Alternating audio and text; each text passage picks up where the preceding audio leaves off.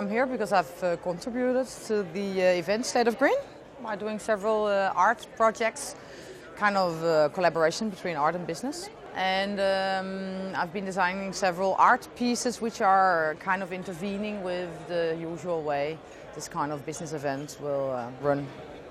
The idea was behind this uh, project to kind of make a connection in between the words of a brand, like State of Green. You know, we have all these beautiful words like sustainability and so on.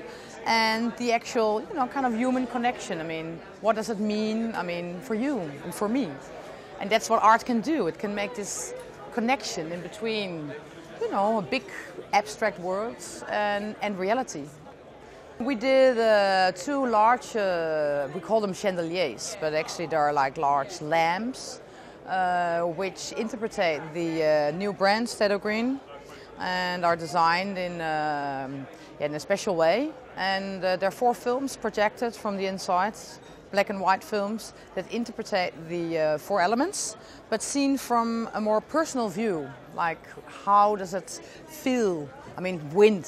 We talk about wind power, so we don't make, we haven't made a film showing windmills, but we have made a film showing the feeling of wind.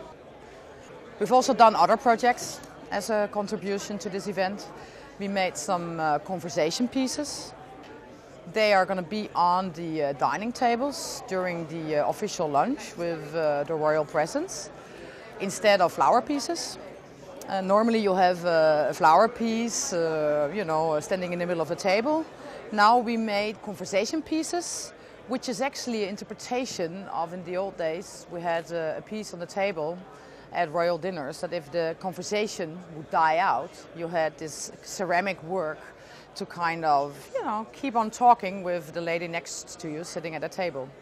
So these conversation pieces also should kind of inspire to uh, a conversation at the table in a different way they usually do. Keeping the people you know yeah reflecting on sustainability